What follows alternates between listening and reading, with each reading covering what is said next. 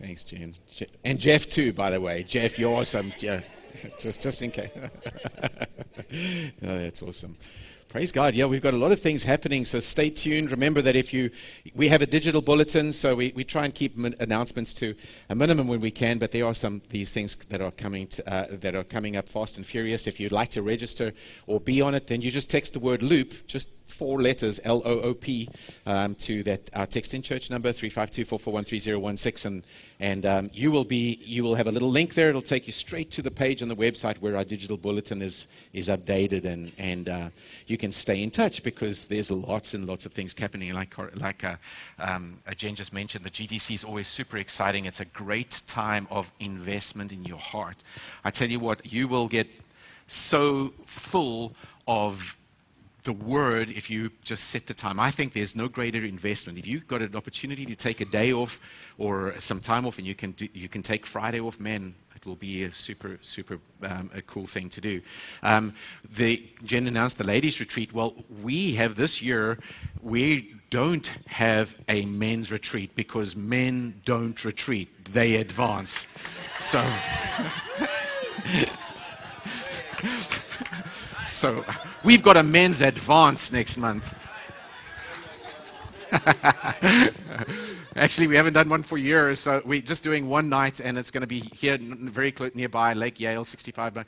Um, guys, if you want to come for, out for that evening, we're going to just have some fun, and you can get details through either Pastor T or David uh, Taylor, our famous cellist, and... Uh, and whatever. So it's going to be a fun evening and morning, and then we'll be we'll be done by noon on Saturday. So it's not a super long thing, but we want we wanted to start somewhere with a with a men's event that we can do annually, and we can have some fun and, and hang out and talk about some some stuff as guys. So that's coming up soon. Um, that's March the eleventh, and uh, well, so it's Friday night the eleventh, and, and Saturday morning the twelfth.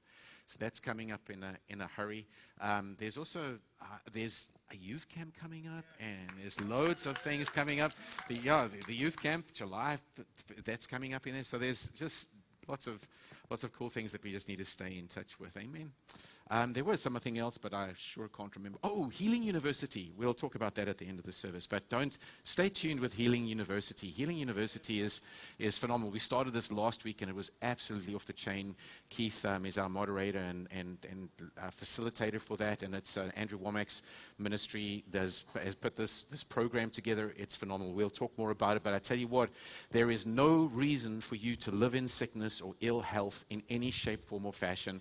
God has got health for you, and some and, and if you just if you want to expose yourself to to some really phenomenal world-class teaching on healing, be here at five o'clock Sunday afternoons. Um, it's the venue may change, but it's currently it's in the cafe, and and um, it's something that you don't want to miss. Amen. Hallelujah. So thank you again for worship uh, worship team. You guys connected. I don't, I don't like the transition sometimes when we, we do so many announcements, but let's just close our eyes a second. Father, we're just so grateful that you're present. You're present in our hearts. You are good. We do give you glory, Lord, because you're good. We thank you for your great love for us. And Father, we, we gather together just as your children, as your brothers, brothers and sisters in you, Lord, and we just... Uh, Set this time aside in our hearts. We open our hearts to you, Holy Spirit. Thank you for teaching what, us what we need to hear. Amen. Thank you, Lord. Amen. You know, um, I have a, a message on my heart. Now, you guys know that I haven't ministered here for a couple of weeks. Now, I've actually been here. I missed one Sunday, but then we had Jimmy Bratcher in town. Wasn't that awesome? And then we, uh, and Corinne ministered the first time that I was, and Jim, uh, Jimmy Bratcher was here, and then Corinne said, you know, Shannon, I have a, I have to carry on. I feel like I've got to do a part two or an episode two. And so she did her Full House episode two. Wasn't she good?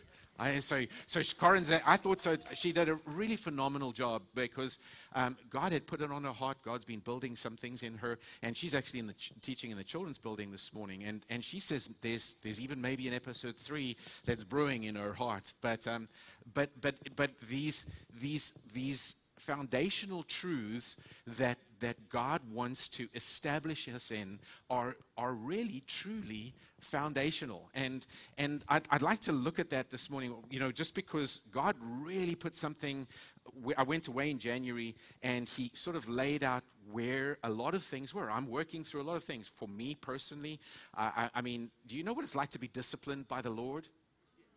It's wonderful. Yes, it, yes. it, it really is. God's discipline is a good thing. Do you know that the Bible says that God disciplines those he loves? You know, and, and you know, we, what we've had such a negative, the word discipline is such a negative connotation in so many churches or so many in, in our thinking, because we think that God disciplines with pain and suffering. He doesn't. Do you know that it's counter God's, it's impossible for God to do that. I'm not going to go into that right now because a lot of you are going to be, but but it really can't. God has to and will discipline us, and he will, and we can we can study the discipline of it. But it really is a good thing, and and and where as as the Lord was sort of laying out where we where personally things in my heart that I needed to deal with, um, things that we we wanted to go as a church, directions that we wanted to head in in a certain area over the year. Um, I was like, Lord, okay, where are we going to start with this? And, and he, he laid this this right here um, is a absolute foundation, um, not of information. Say, not information. Not information. You see, Kenneth Hagin said this: sometimes we educate our heads at the expense of our hearts. We are, there there was a there was a, a movement, if you want to call it that, or there was a sect back in Jesus' day, or soon in the early church days, called the Gnostics. And Gnosticism, and it's spelled G N O S T. So Gnostics comes from the Greek word knowledge, and they pursued information. Basically, there's like, this is how we're going to, this is when, it's all about pursuing information. And I think, I honestly think that a large part of the church today has fallen into the trap of Gnosticism. Because we've, we've pursued information, and information cannot help you. Now, knowledge and information Isn't, is a necessary part, and I don't want to go into that. It is a vital, essential part, but we can't. Th- this, this what, I, what, what the Lord has for you. Listen, I, I want to be very careful how I word this, because I really feel like God wants to impart something to you today. So if, if you just close your head, just your eyes a second, and just say, Lord, I, I set my intention to hear what you have to say. That's what I want to hear. In Jesus' name, amen. So the overarching uh, uh, vision, the overarching goal that we have at, at Lake Haven Church, we, which we've said, and you know, if you've come here for any length of time, and if you're new, um, you'll hear me say it often, but it's that we exist that all people, or people everywhere, would intimately know God and experience his unconditional love. That's what, Je- that's what Jesus said in John seventeen, verse three. He's, when he defined eternal life, he said, this is eternal life. He didn't say, when you die and you go through the pearly gates, then you're going to enter into eternal life. As so many people say, when you die, one day you're going to enter into eternal life. That's not how Jesus defined it. He said, this is eternal life, that they may know you. That they may know you. And Jesus Christ, whom you have sent. That is the definition of eternal life. Amen? So we, that is our overarching goal. Not, not just as a church, but it really is the mission and the calling of the church at large, is that we are to make people understand, feel, sense, know him and his unconditional love. Amen? Okay, and so you've seen our, our vision board or mission board. Sometimes it's almost, it becomes blind, you become blind to something that just sits there unmotionless, right? But in the back there, that reaching people with unconditional love, our rec board over there, R E N C, reaching people with God's unconditional love is our number one thing. Establishing believers in Christ is our number two, and connecting them with his cause is number three. We have to have this mindset of the love of God. And I, and I, and I say mindset because it is not just an information paradigm, but we have to grow established in God's love. What do you feel about God's love? When you, for example, um, uh, fall or you have an issue. I mean, how many of you have issues? Some of you. Like Corinne says, Henry Cloud will do it. If you can listen to Henry Cloud, he says, you know, who is, he'll ask somebody, he says, who doesn't have issues? Say, anybody here that doesn't have issues? He says, if you feel down here and you've got a belly button, you got issues. You know, we all, ha- we all have issues. So, um, but, but we, we, we, we've got to understand that, that God loves us in, in spite of our issues. You know, we all fall, and you are going to fall down. You know, the Bible says that righteous man falls seven times, he gets up. It doesn't say that the righteous man never falls. Isn't that interesting? You have issues when you fall, but how do you feel?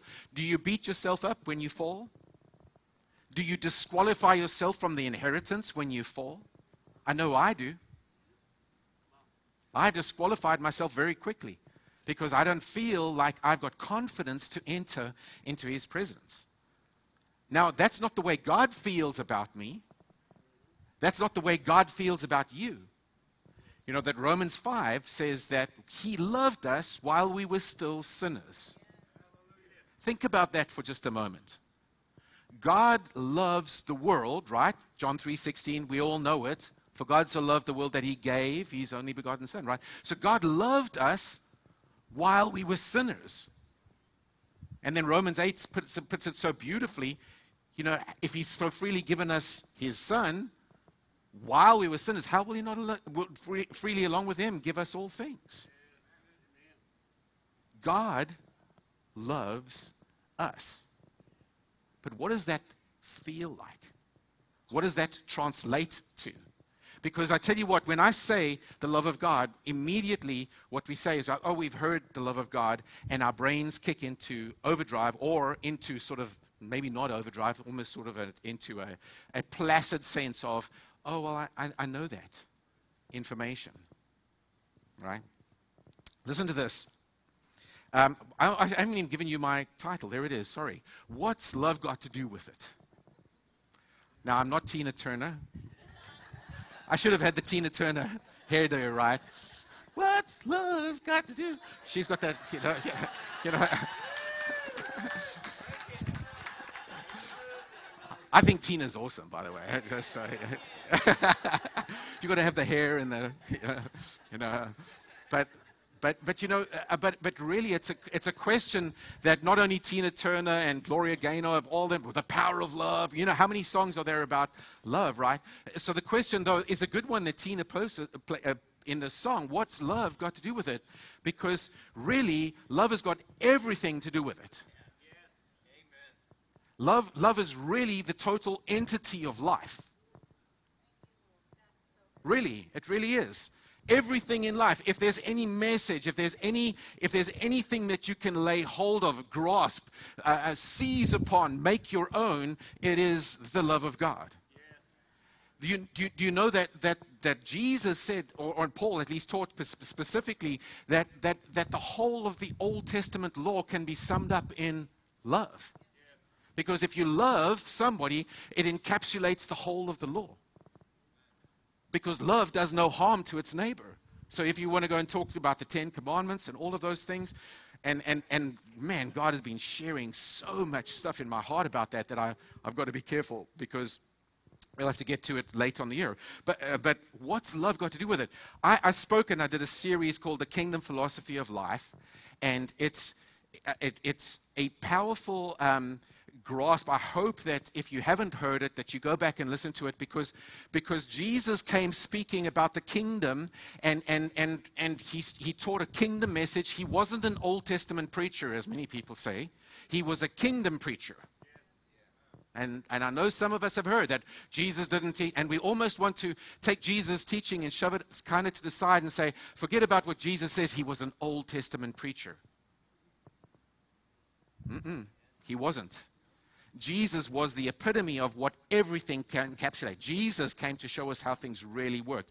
And he came teaching about the kingdom. And, and I'm not going to go and talk about the kingdom right now, but it, there is so much, as I mentioned when I did it, I said we can talk about the kingdom literally the entire year. But the, a, a, a kingdom philosophy of life um, is, is, is essential, because if we're going to have victory and abundant life, uh, we've got to understand that this whole kingdom is how it's going to work. And I, I spoke about how this kingdom, how vastly different it is from the world system. You see, we have this idea that we can just live in this world, and then and, and we, we just operate in the world. And then when we go to church on Sunday, or we go to a life group or a small group or whatever, then we can, you know, do the Christian thing and talk the Christianese language. But that isn't, that isn't what Jesus came. When he delivered us and he brought us, he says he's brought us out of the dominion of darkness, not a kingdom, brought us out of the dominion of darkness into the kingdom of his son. And the kingdom operates with a king. If you're a believer, if you're a believer, you are a subject to a king. Otherwise, Jesus is not your Lord. Okay? And now, he is the best thing out there, literally. Literally. And so, but you see, we've got all these negative connotations about what that means, right? So what's love got to do with it? But listen to this. In, um, in Matthew twenty-four, um, Jesus is, is here on the Mount of Olives, it says in verse three. As he sat on the Mount of Olives, the disciples came to him privately, saying, "Tell us when these things will be, and what will be the sign of your coming in the close of the age." And Jesus answered them, "See that no one leads you astray. For many will come in my name, saying, 'I am the Christ,' and they'll lead many astray. And you will hear of wars and rumors of wars. See that you're not alarmed, for this must take place, but the end is not yet. For nation will rise against nation, and kingdom against kingdom, and there will be famines and earthquakes in various places. All these things are but the beginning of the birth pains. Then they will deliver you up to tri- for tribulation and put you to death, and you will be hated by all nations for my name's sake. And then many will fall away and betray one another and hate one another. And many false prophets will arise and lead many astray. And because of lawless, because lawlessness will increase, the love of many will grow cold. But the one who endures to the end will be saved. And this gospel of the kingdom will be proclaimed through the whole world as a testimony to all nations, and then the end will come." Now, I believe the Lord has been talking to me about end times in this time. And I do believe that, well, it's certainly a truth. We're certainly closer to the end than we've ever been before. Right? I don't know if it's soon. I have a feeling it is. And by soon, I'm not sure. I'm not sure. But I, I don't believe that there is a clock on sort of a wall somewhere and it's clank, ticking down. I believe that the church has got something to do with it. Yes. You and I have got something to do with the end times. We, we have a role to play, and can play and will play or not. And, and there, are, there are some things, and, you know, in, in the study of, you know, the theologians talk about eschatology, a big old fancy word when you study end times. And you get, you know, people that are, you know, are you pre-trib or mid-trib or post-trib? When, when do you think the rapture is going to happen? And this is going to happen and that. And there's, there's, a lot of, there's a lot of theory around eschatology. Okay? And again, I'm using a big fat word, sorry. But I'm just like saying, it's there. It, it is fascinating because I believe we can look into it and delve into it in the next, uh, you know, not in the next couple of weeks, but at some, stu- um, at some stage. But here, the, the, the apostles back then said, Jesus said, "Hey, listen, tell us a little bit about what's going to come." And there is a lot of scripture that talks about end times. I don't think a lot of it is super specific. And I think that the church has made some mistakes generally trying to predict and to sort of to, to overlay world events and say, okay, well, this means this and this means that. And, and, and you can, you can get into it. Now, what I do see, and I'm sure you would agree, that that the world is in a bit of turmoil right now. Have there been wars and rumors of wars? Yes, there have for centuries. That's not a, anything new. Um, but but is the world in turmoil? I have I've never seen as much fear as I'm seeing in the world today. I, I, I honestly scratch my head, and you've heard me say I've kind of had to take a hiatus from Facebook and stuff because there is so much it, there is so much nonsensical stuff coming from news channels, and I'm talking about both sides of the aisle. It just doesn't make sense. Why? Well, because there is a, there, th- these are not, um, understand this, there isn't a godly news channel out there. there is a very, and, and, and I'm not here to pick sides. Listen carefully to what I'm saying. Humanism is an enemy. Lucifer has an agenda, or Satan has an agenda. And, and we can look at Luciferian agendas, and we can look at stuff that's, that's potential. And don't, don't tune me out now and just say, well, well you know what, I, I, I, I don't really believe in any of that stuff. Well, well, listen, you ought to, because it's coming. Jesus said the end is coming, and, and he told a lot of parables for us to be ready, to be watchful, to, he, to be prepared. There's so much that he said we need to be prepared. And remember the whole story about the ten virgins, right? Ten virgins, all pure virgins. They were waiting for the bridegroom to come, and five were foolish and were prepared, and five weren't. They didn't have what it takes. And so th there is a lot of a lot of stories that Jesus said. So, so we would do well to understand, to be prepared. And listen, none of it is fear-driven. Anything that comes through the kingdom of God, and God will prepare you. It will give you a foundation. It will give you confidence, peace. The kingdom of God is always done in, a, in an atmosphere of righteousness, peace, and joy. Now, that is not the only definition of the kingdom of God. As I said, we can, we've spoken about the rules in the kingdom and how the kingdom operates, or you can learn to operate in the kingdom rules, et cetera, et cetera. And some people have just sort of just said, well, the righteous, you know, kingdom of God is only righteousness, peace, and joy in the Holy Ghost. Yes, well, that, that is, and that's a description of, the, of what it's like to walk in the kingdom. If we choose... And I have taught that if we choose to walk in the kingdom, you will experience in an atmosphere of righteousness, peace, peace, and joy. Now, understand that. That's important, because if you are not in, in experiencing righteousness, peace, and joy, then you are not walking in the kingdom. I'm not saying you're not going to heaven. And I've explained that. I, I'm building on a little bit of a foundation of the Kingdom Philosophy series that I did here. That has not got to do with if you're going to go to heaven or not. I'm talking about, are you operating in the gospel of the kingdom, in the kingdom rules, in the kingdom way, that the whole kingdom approach to life. So I'm assuming that you guys have paid attention, right? Yes. Yeah, we all paid attention, Pastor. Okay. Just make me feel good. Tell me that, okay? No. Okay. Thanks, Rose. Yeah, there you go. Okay.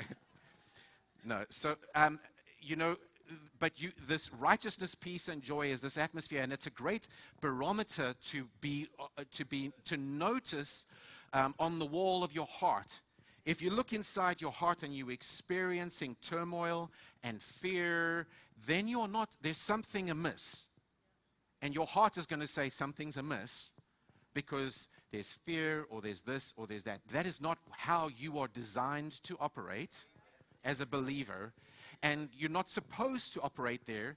And you don't have to sit, sit there and love. And now let me tell you, God's not going to do anything about it. You've got to do something about it. You've got to choose to change what you believe, and you've got to choose to walk in these ways. And again, we've spoken about these things, right? So, so what... Um, even with Corinne's series, for example, you know, now, and, sh and Corinne is very sweet, and she gave, you know, where she's talking about home, you know, the, um, I'm trying to think, the home, what's the title? Full House. Full House. Sorry, my brain.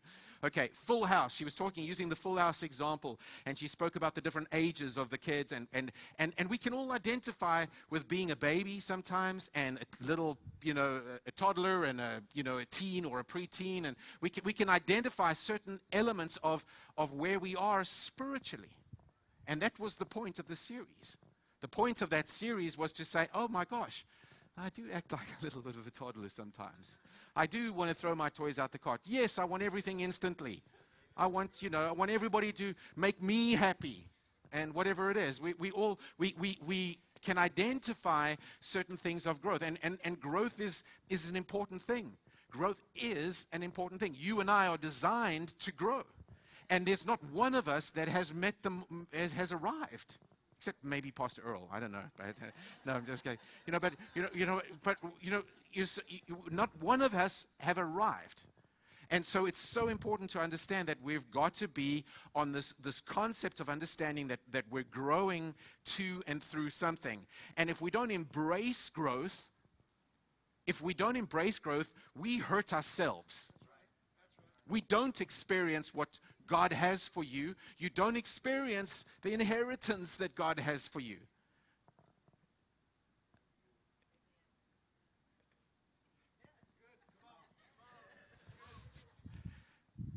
I, I know, I know, guys, God has given us past tense and inheritance. And, and you know, we, we talk about Healing University, and we sp we've spoken about it at length. He, you, you and I have been given everything for life and godliness. And, and so we know that we've got this. And, and, and as we even said in the men's meeting yesterday, you, you know, uh, and Andrew did a great job in the first one about how God wants you well. You, there is beyond proof from the Word of God that God absolutely wants every person well. There is no question. But I can tell you, at least from my personal experience and probably many people's experience, that a lot of people aren't completely convinced of that. Why? Well, because there's been so much teaching over the years that says, well, I'm not sure God, or God's using this to teach me, God's da da da da, uh, uh, God doesn't want that, God's, et cetera. There's so much un belief, counter beliefs, contrary beliefs that are out there. And that's what Healing University is all about. Because sometimes it's not learning something brand new you've never heard before. Sometimes it's unlearning something that has been a stopper in your belief system. It's something, it's identifying something, et cetera, et cetera. And so, but, but it's beyond, it's, it's beyond doubt if you will allow yourself and say, you know what, I want to lay hold of that. Now, let me say this. If you and I do not get hold of that one part of, of, our, of our kingdom of, uh, journey here, our kingdom of God journey over here, it will hurt us. It, it takes time for a tree to grow. It takes time for to sow seed in your heart, and and we and I and I, we spoke at length about that series. It takes time for those seed for seed to grow in your heart, and and it doesn't happen quickly. So, and my illustration, I've you've heard you, you so many times before. If if you were on the Titanic and you've never learned to swim, you're in trouble. When when somebody doesn't know what God has given them, it is much harder to get their heart established when they are given a diagnosis by a doctor that says, listen, you're going to die. They're like, oh, okay, I guess my, I get my affairs in order. Now it's very hard to get established in truth. The time to learn to swim is long before. The time to get established in the truth of God's word is now. Not only is the, are you supposed to walk in health for you, you are supposed to lead your family in walking in health. You are supposed to be a, a, a health bringer to people in your area. Do you know that that's also part of the inheritance? People die every day and go to heaven, and we're all going to be, um,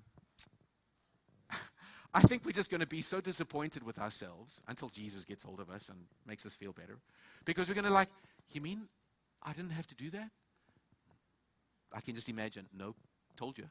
You know, Jesus is, Jesus is the one trying to say, nope, told you. You know, he, you know, Psalm one hundred seven, twenty, I sent my word and healed them.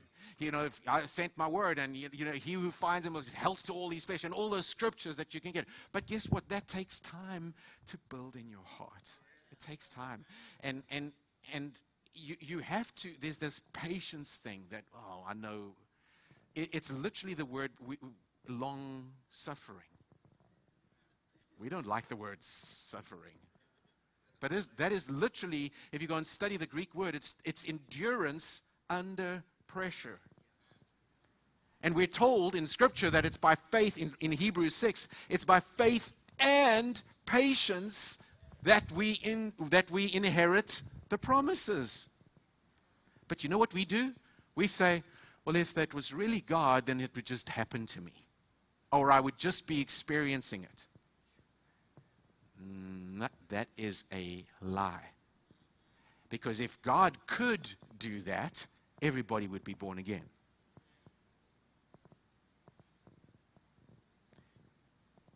Now, these things have to be meditated on. Not is, I said it yesterday in the men's meeting, is everybody born again? It's not a trick question. No. Not everybody is born again. It's, is it, is it God's will for people to be born again? He's not willing for any to perish, but all to come to repentance. Now, I know there's entire sects or, or parts of Christianity that say, no, no, no, there's only God's elect and so on. But that is absolutely not true. God's loved, for, loved the whole world, right? First John, I mean, John three, First John chapter two, not only for our sins, but for also for the sins of the whole world. You can go into and we can study those things. But, but most people have got this idea that, most Christians have got this idea that, that no, you know, it would just happen if it was God's will. And it comes down to that horrible root that you hear me stomp on all the time, that God is in control. I need to write that little booklet of mine that I need to talk about, because, because God is not in control.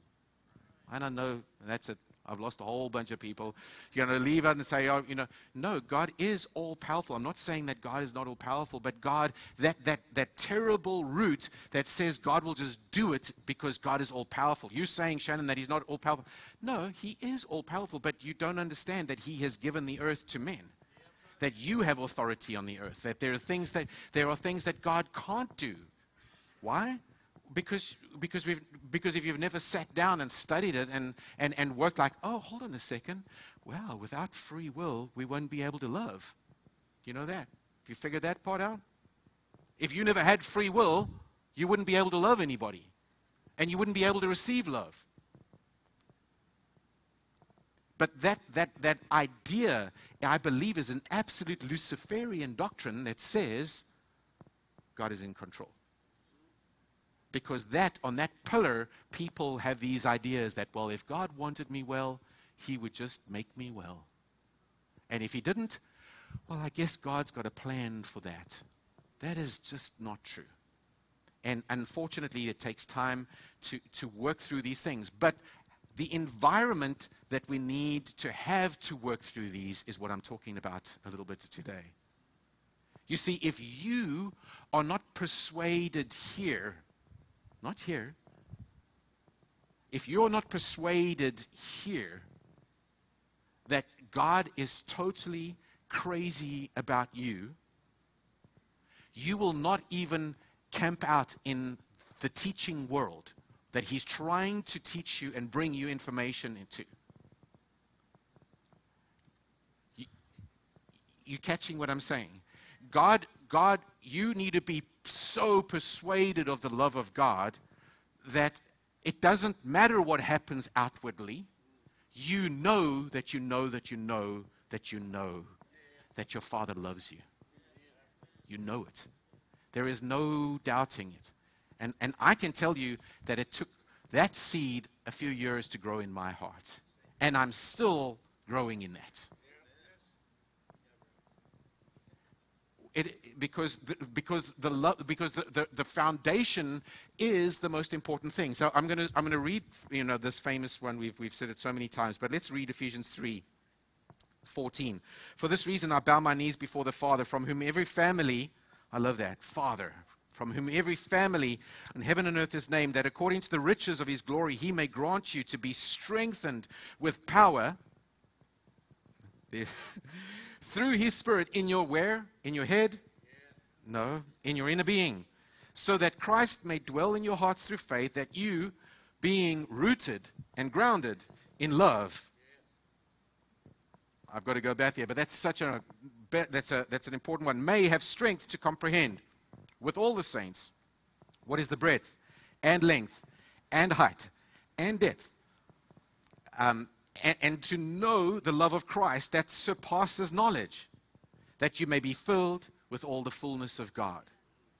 Now, breaking that one apart, and I don't want to do sort of a whole exegetical breakdown of everything over here, but, but to know God's love, the height, and it says that this, this is actually past knowledge. But he's saying that we can know it, that we can lay hold of the knowledge of this love of God. And he says more than that, he says that we must be rooted and grounded in it. It must be the foundation on which we stand. You've heard all the many trans, uh, many illustrations of foundations. I've, I've used a few, but foundations are going to determine whether something stands. Jesus used the, the term of man builds his house on the rock, a foundation on the rock, or you can build your house on the sand. And, and you know, we, we, we've made so many of the kingdom principles. We've just made it about going to heaven and hell. But Jesus was saying, look, you, if you build your house on the sand, if you don't put the word of God into practice, the storms of life will come and you will find out you've built a sandcastle. He loves you. You have built a sandcastle. Okay? So it's up to us whether we're going to build on the right foundation. And here, this foundation, this environment that I'm talking about, you, you've got to be so persuaded in the love of God. Now, there was a, an illustration. There was the Petronas Towers in Malaysia. Where they, they, at one stage, it was, those were the, the twin towers in Malaysia. They were the highest the highest towers that they that were built in the world, um, and then there was you know the, the there was one in uh, um, Dubai. I think that the Khalifa is currently the, the tallest one in the world. But what's fascinating, and there's lots of YouTube videos about how that how how if you want to go up, guess where you got to start. Got to go down. And they analyze the soil, and there's all fascinating studies about how, how much pressure the soil is, how much... I, I think it's all very interesting, because it's like the footers and how they design the footers and the, the pylons and how deep they have to find where the ground is actually strong enough, because some parts of the earth can take compaction and some can't, and, and how long they've got to drive these things down. Uh, and in fact... This one, do you know that they, they just, they, in during this coronavirus thing, they are actually building one that's going to be way bigger than the current one.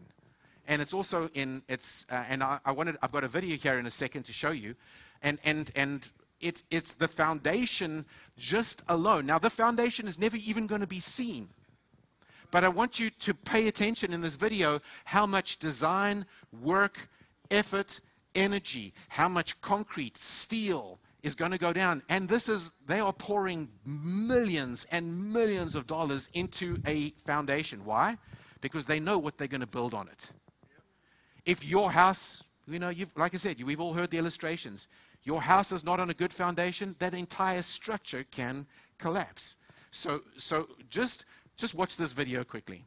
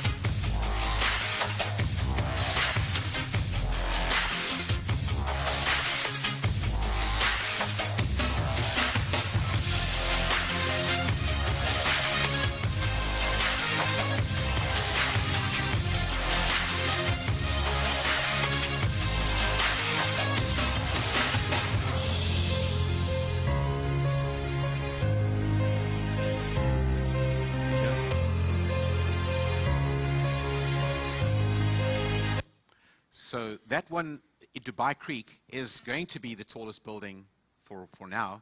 They actually paused the building on that. They've done the foundation, as you saw there, um, just during this COVID time. But it's something pretty impressive if you go and look on site. But, but did you see how many tons of concrete and steel, three hundred and something kilometers of rebar, uh, thirty-five trucks, cement trucks per hour, I mean, that are, are arriving full of concrete, et cetera, et cetera.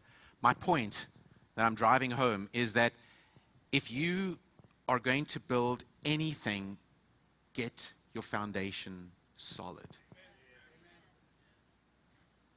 A Christian life is founded on the foundation of God's love. It's founded on a foundation of God's love.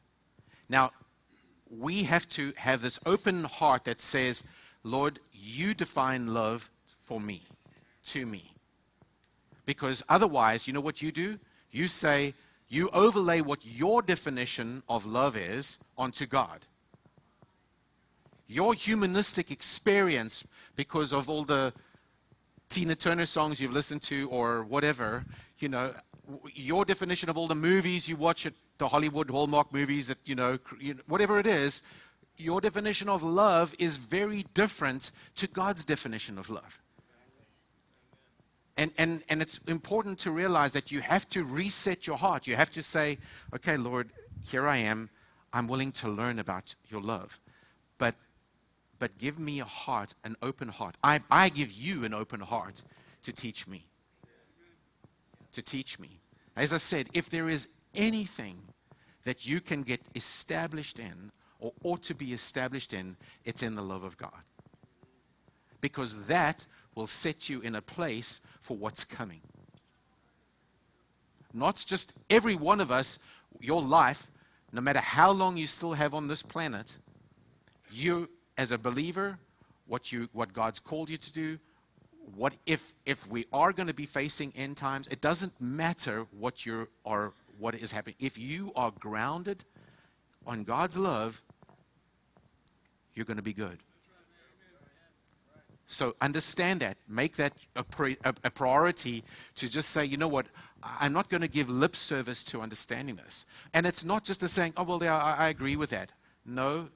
It takes time and understand the principles of getting established in God's life. I know we could, we could literally spend weeks and weeks, just so many beautiful scriptures that's, that talk about God's love. Like I said earlier, you know, Romans five, five says that while we were still sinners, God loved us. And Romans eight says that, you know, nothing can separate us from the love of God. You, you know, the, the famous love chapter of First Corinthians um, chapter thirteen from verse four to eight talks about God's kind of love, the agape love. And, and, and that's, a, that's a fascinating study because that is God's attitude towards you. And, and, and if go, go and read it again. I know many of you have read it, but go and read that again and analyze that and say, you know, this, God, this is God's love towards me. He never fails me. You know, he's patient, he's kind, he's going to endure, et cetera, et cetera. All of those are God's attitude. That is the God kind of love. God loves his enemies. I know that we don't like to hear that stuff. We want God to sick him. Right? We really do. Because we see turmoil and, and, and, we, we, we, and we, we think like, mm, mm, mm, mm, mm, I'm glad I'm not standing there, you know, because I would, if I was, I would, God will sick him. No, God loves his enemies. But that, that knowledge is so missing. There, there are so many, I don't think you, could, you can take the, the whole spectrum of Christianity, if you will, all the churches around. And, you, and if I asked the question and I said, Do you, does God love us? Everyone would say, yes. Maybe some would say, well, sometimes, you know, but almost without a doubt. But how people define that love is very, very different because the, how, how it works in their life. Like I said, some people say, God loves you so much that he would hurt you.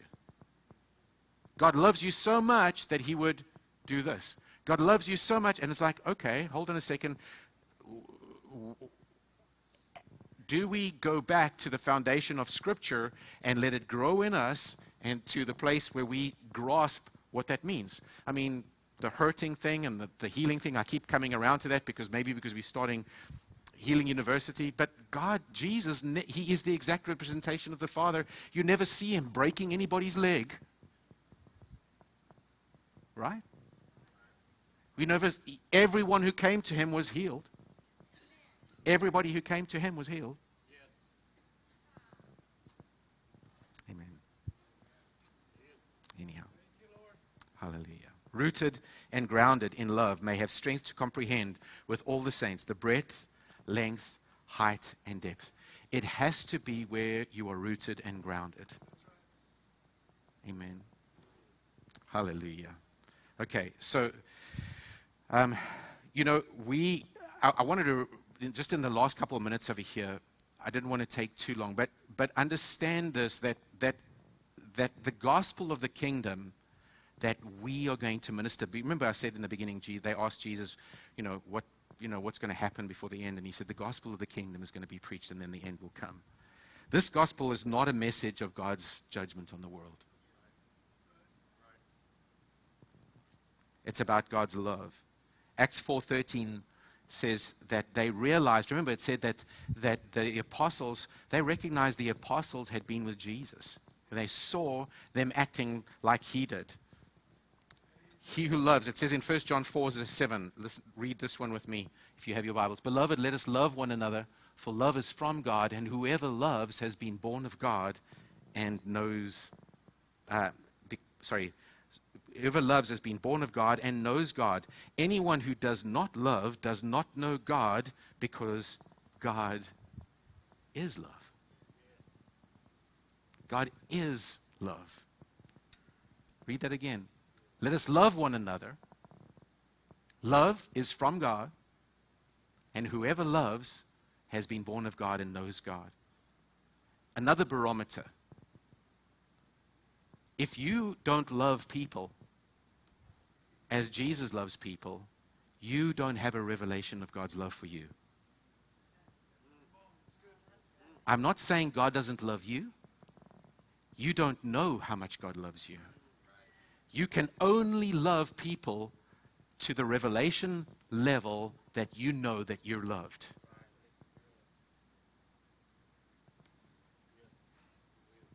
Okay, famous one, another one that's over, that, uh, that you guys know so well. First John four, it's all, there's so much in First John, of course, that we could pick up part. I don't want to go through them all, but in verse sixteen, so we have come to know and believe the love that God has for us. Sorry, sorry Janine, if I'm jumping that one on you. But um, we have come to know and believe the love that God has for us. God is love. Again, it says it in that chapter. And whoever abides in love abides in God, and God abides in him. There's, there's that knowledge of here, if you are abiding in love, you're abiding in God, and God abides in you. And so I love, if you if you pull up a comparison of, of what God says about love, he says, um, and so in the N I V it says this, we, we know and rely on the love of God. Um, King James says that we have known and believed the love that God has to us. We know, uh, this is the Amplified, we know, understand, recognize, are conscious of by observation and by experience, and believe, adhere to, put faith in, and rely on the love of God, the, God, the, the, the love God cherishes for us. God is love, and he who dwells, continues in love, dwells and continues in God, and God dwells and continues in him. We have known and believed God's love for us. Hallelujah. It's so good. You know, I, I mentioned this a little while ago, but First John four seven, just going back there for a second, he who loves knows God. It is the mark of a mature Christian. It's not whether you operate in the gifts. It's not whether you can prophesy. It's not even whether you can raise the dead. It's can you operate in love? Because he who loves He who loves knows God. And in fact that it says, brother, just, and it goes in, if you study that chapter, First John chapter four, you pick it apart. He says, brothers, since we've so loved, we've been loved, we ought to love one another. Yes. Amen. Love is patient and kind. does not envy or boast, not arrogant or rude, doesn't insist on its own way, it's not irritable or resentful, does not rejoice at wrongdoing, rejoices with the truth, bears all things, believes all things, hopes all things. These, these, these things are, are descriptions of the love of God. But, but again, um, if we aren't dwelling in an environment where this is a reality that you feel, then it won't motivate you to be involved in the kingdom. Listen to this, Second Corinthians five, verse fourteen, and I want to wrap up here pretty quickly here. Second Corinthians five fourteen, for the love of Christ controls us. I want to, I want to, I want to um, I, you've got it in the Weiss translation over there, uh, Janine. That's fine. Let's, let's hold that one there for a second. For the love which Christ has for me presses me in from all sides, holding me to one end and prohibiting um, me, rap- what's this? prohibiting me from considering any other, wrapping itself around me in tenderness and giving me an impelling motive. I'm going to say that again. The love of Christ, that Christ has for me, presses on me from all sides, holding me to one end and prohibiting me from considering any other, wrapping itself around me in tenderness and giving me an impelling motive. The, imp- the uh, Amplified says the love of Christ controls and urges and impels us. We see the word controls, compels, and constrain. The love of God is the one that motivates us. If we aren't in a place where we are just so loved by God, I, I don't want to, want to, I need to reword that. The world will know that we're Christians by our love.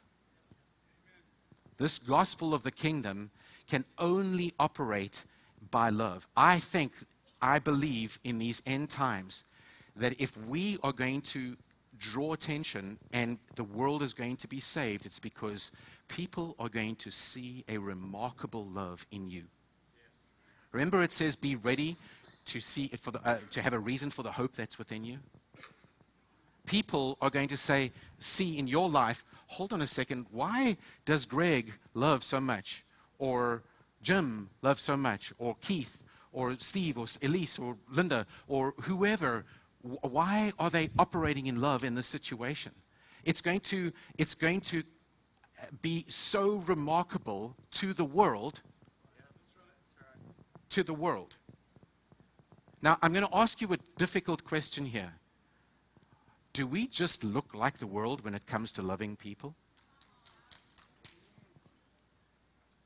Can the world see a difference in us?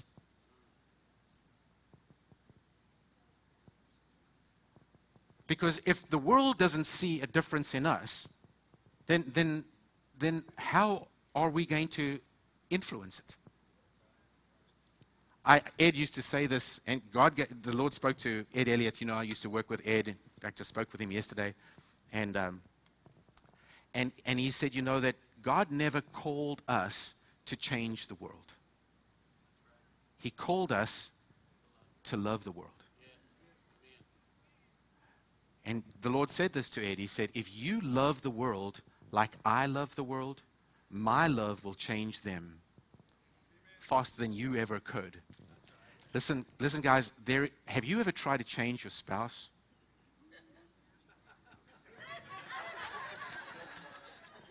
Have you tried to change anybody? Do, do, you, do you realize that it's the goodness and kindness of God, it says in Romans two, that brings people to a change in heart, a change in mind. When, when we have a personal experience of the love of God, our love will be so different, so remarkable. We should be loving our enemies. Yes. That that I tell you what, that's that's that's a um, a tall order, right? Yeah. That's a tall order in this world right now. I mean, how many of you have experienced a jerk in a supermarket or on the road or, you know, with your shopping cart, or uh, poor Kyle had his car got out and he, somebody had whacked his nice sporty little Mazda with a something, and it t- like made, made a big dent in the car. Now, that, I would not be very happy. you, you know that, I'll tell this story. Do you see, we had a, there was a guy that came down the road um, here at the church just a couple of weeks ago, and he was riding on on his rim. And you know, we've done this nice new blacktop here at the church. Yeah. He decided to, during church, I don't know if any of you saw this, he decided to pull off down the road, and he decided to drive onto our new blacktop and churn our new blacktop off. Now, I did not feel like Jesus right then. And and you know, and, and the truth is, that guy did not care. He didn't care. He did not care. This world is getting darker and darker because it's not operating according to kingdom principles. It's, acor- it's operating according to human principles, human belief systems that have been long established and entrenched in our children, in schooling systems, in Darwin's theories and science. And I love science. I think science is awesome, but there's good science and bad science. But there's a lot of, God has been excluded from a lot of science. And so the, the, the people of the world are getting more and more selfish. And this is all over the New Testament, people. It tells us what the world's going to look like. It's disobedient to parents, disobedient, blah, blah, blah. You're going to get more and more jerks out there. And it, it, let me, let me give you this little piece.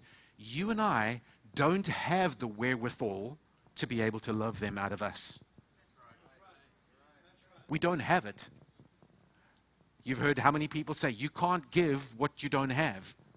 John Osteen used to say, Joel's dad, you can't give what you don't have any more than you can come back from a place you've never been. We, we, we, can't, we can't ever love out of human ability. Now, you know what we do as Christians? We pretend. Hi. You know, we put on the, the cheesy fake smiles. You know, and we say, hi, what a blessing. And we use all the Christianese words, you know, isn't he just, and then behind us, you go talk to your wife or you something, rage, rage, you know. But, but I, from what I see in God, for God so loved the world that he gave. If you see how Jesus operated, remember that Jesus, when even when he was being crucified, remember what he said, Father, forgive them, for they know not what they do. It, it, when we start, we start seeing Jesus, but but but I, I want you to catch something. This is this isn't a message of condemnation at all. This is this is a call to love. Because you and I have got we've we've got to get our foundation. We've got to dig up our foundation and get those shafts down deep into the solid core of understanding God's love. And Ephesians three says we can. That we can know this love that passes knowledge. Yes. And if, when we experience this love of God, when we know this love of God, I believe that people w- are going to come and poke you, and love is going to ooze out. And it's not going to be because you cranked it up and tried harder. It's just going to be because you you just soaked in the love of God for you. For you. For you. You don't have to go and, you know, don't, I, I know, we, we can get, I can get so works oriented. It's almost like I've got this this tank of, it's like, okay, God, give me enough love. Let me fill it up. Give me, fill it up this tank of love so that I can go and take it to the world. I've got this big old jug of love. Okay, let me go. No, no, Jesus is saying, you're the jug.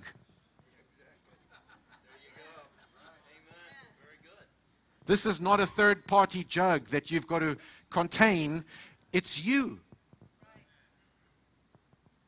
When Paul says in Second Corinthians that, that it compa- when this when we are soaked down and we become it, then there's all these in him we live and move and have our being. All those scriptures start to make sense. Why? Because we're so we're so soaked in his paradigm. We're so soaked in in his word. We're so soaked in in how he loves me. because, because you know, sometimes we're the hardest people to forgive. You don't forgive you. You are really mean to you.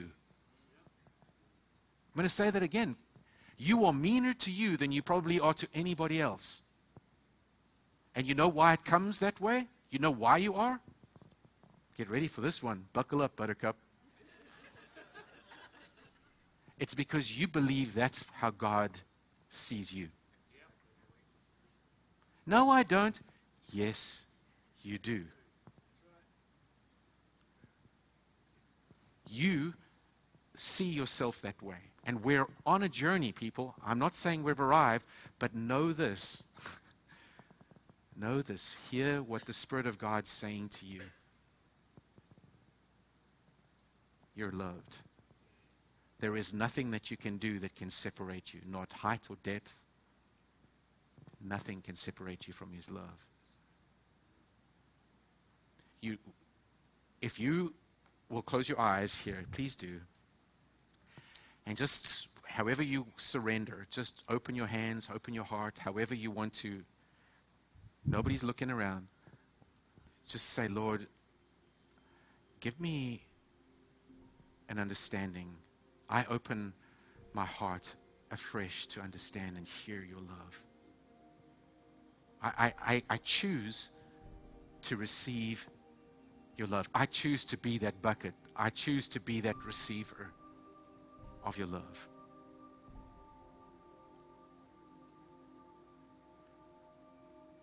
I choose to be rooted and grounded, to know your love that surpasses knowledge, the height and depth and length and breadth of it. I choose to learn that. I choose not to make this an intellectual exercise. This is not information. This is experience. I choose to experience your love. Now, I'm going to do a little exercise here. Keep your eyes closed if you will a second, but imagine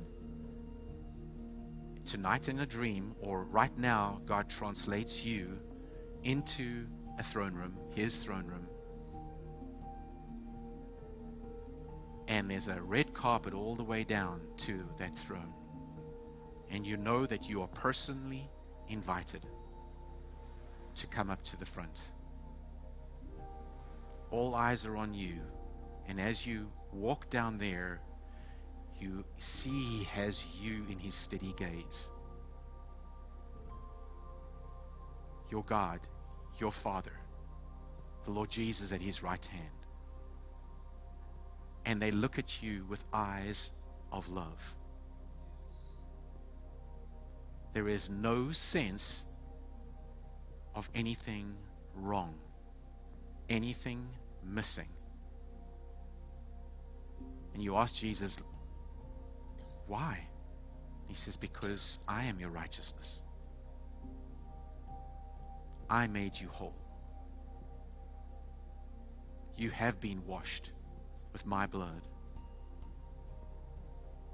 And at that throne of grace and mercy, you know right now you have the freedom to ask whatever you will, because there is nothing that separates you. Your tendency to say, but what about that issue, that feeling, that fault, that failure? And you know that Jesus shakes His head and says, what fault? What failure? He sees you. He loves you. Leave it there. Feel that. Father, thank you for your great love for us. If you're here this morning and you have never felt or experienced that love of our Lord and your Father, then just say, Lord, I, meet me where I'm at. I, I need you. That cry of your heart, He will meet right now. He will meet you right there. And that's where I'm going to leave that today, because if that's If you've never felt that or said that to your Father, then He wants to meet with you. And then afterwards, you can come and talk to one of our um, prayer team members. Thank you, Lord, for your grace and favor. Thank you for your love. Father, I choose to walk on this journey my whole life. We call you Lord. We call you Savior. And you are love. Thank you, Father. Thank you, Father. Make that real in our hearts. In Jesus' name, amen and amen. Amen. I, I do want to challenge you as we close today. If that's a decision that you made in your heart to, and you want to come and talk to one of our prayer team members, please do. Um, please don't make this just a message. I, I want to challenge you. Go there. There, you know, if you go to read First John chapter four and Romans chapter eight, and do those things, and, and just be open to hearing what God has to say about His love for you. Amen. Amen. Amen. Well, um, remember healing school today at five. And um, if you need healing in your body and you want to come or prayer for any reason, online, if you're watching online and you would like prayer, um, please text the word prayer to three five two, four four one, three zero one six, um, and we'll have somebody get in touch with you. Um, but remember, our healing ministers are, are really willing and ready to come minister to you. We love you guys. Have a great rest of the day. And uh, we'll see you at Healing School at Overflow this Wednesday. Amen.